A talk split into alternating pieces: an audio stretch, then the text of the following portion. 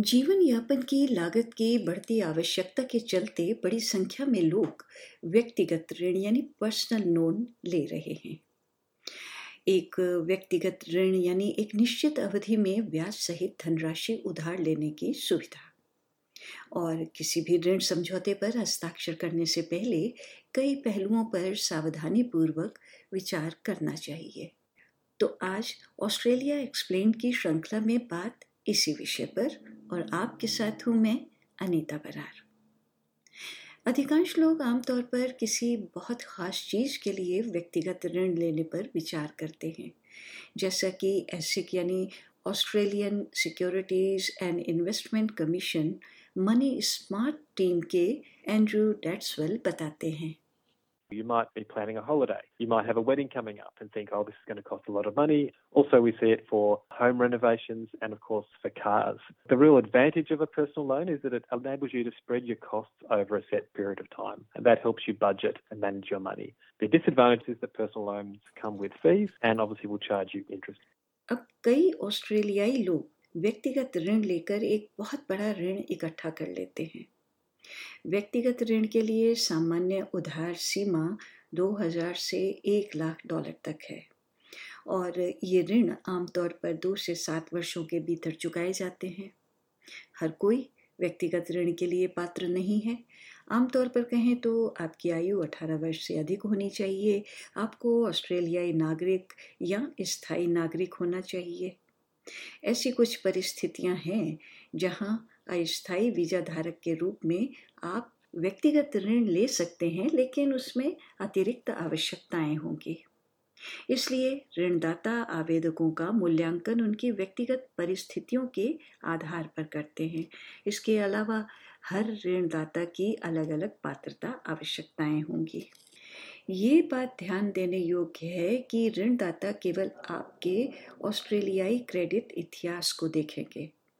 वे ये निर्धारित करने के लिए आपके क्रेडिट स्कोर का उपयोग करते हैं कि आप ऋण चुका सकते हैं या नहीं फाइंडर पर व्यक्तिगत वित्त विशेषज्ञ एमी ब्रैडनी जॉर्ज का कहना है Your credit score is a number. It's generally between zero and a thousand.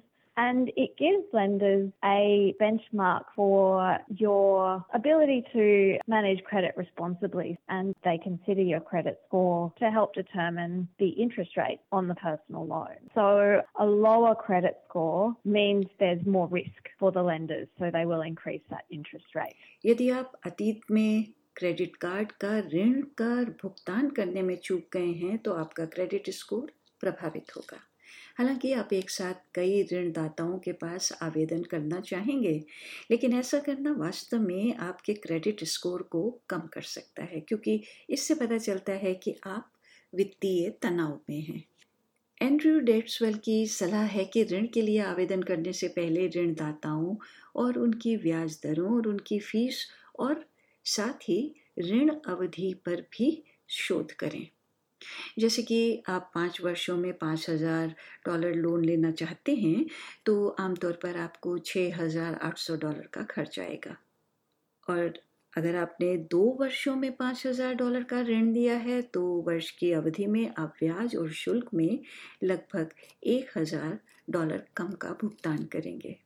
तो इसलिए ये विचार करना आवश्यक होगा कि आप लागत को फैलाना चाहते हैं और अपने पुनर्भुगतान को कम करना चाहते हैं या कम समय में भुगतान करना चाहते हैं For example, if you want to borrow $5,000 over five years, that'll typically cost you about $6,800 over that period. So you're paying about $1,800 in fees and interest as well.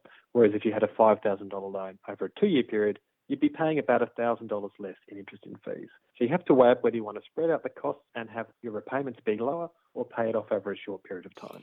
अब मनी स्मार्ट व्यक्तिगत ऋण कैलकुलेटर आपके पुनर्भुगतान की गणना करने में आपकी सहायता करेगा व्यक्तिगत ऋण दो मुख्य प्रकार के हैं जिन पर आपको सोचने की आवश्यकता है सुरक्षित और असुरक्षित सुरक्षित ऋण का उपयोग कार जैसी बड़ी संपत्ति खरीदने के लिए किया जाता है जहाँ ऋणदाता संपत्ति पर सिक्योरिटी लेगा Secured personal loans is where the lender will take security over the asset, and the asset is what you're purchasing with the funds from the personal loan. The reason why the lender is taking security over the asset is so they can minimise the risk of loss if you're unable to meet the loan commitments.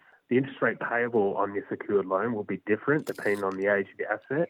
क्योंकि ऋणदाता के पास आपकी संपत्ति की सुरक्षा होती है, यदि आप अपना भुगतान नहीं करते हैं तो वो इसे वापस ले सकते हैं।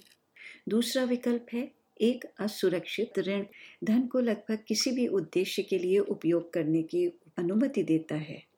यदि आपको विश्वास है कि आप सभी आवश्यकताओं को पूरा कर सकते हैं और पुनर्भुगतान का प्रबंधन कर सकते हैं तो आप आमतौर पर अपने पसंदीदा ऋणदाता को ऑनलाइन आवेदन कर सकते हैं और आवश्यक दस्तावेज़ संलग्न कर सकते हैं।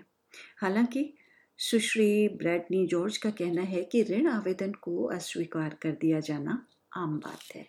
When they're assessing your application, if they feel that your income isn't enough to cover repayments, they could reject your application.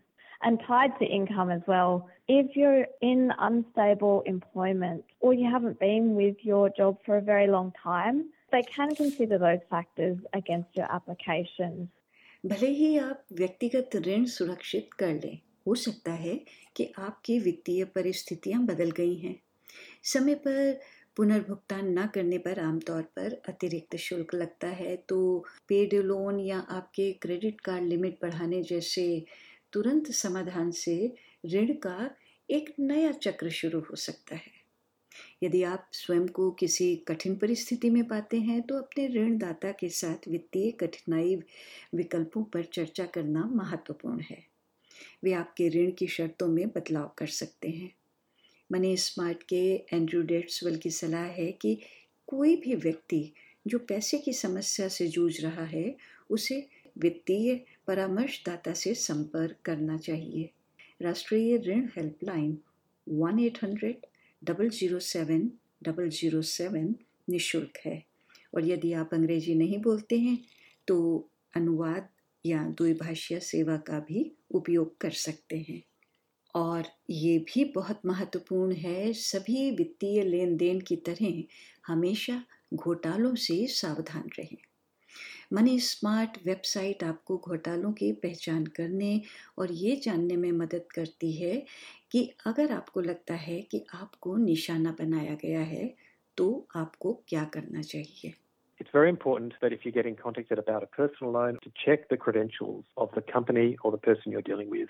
Don't agree to anything there and then. Always do your due diligence. Always do your research. If you're in doubt, ask for help. moneysmart.gov.au एक federal सरकार की website है जो ऑस्ट्रेलियाई लोगों को वित्तीय निर्णय लेने में मदद करती है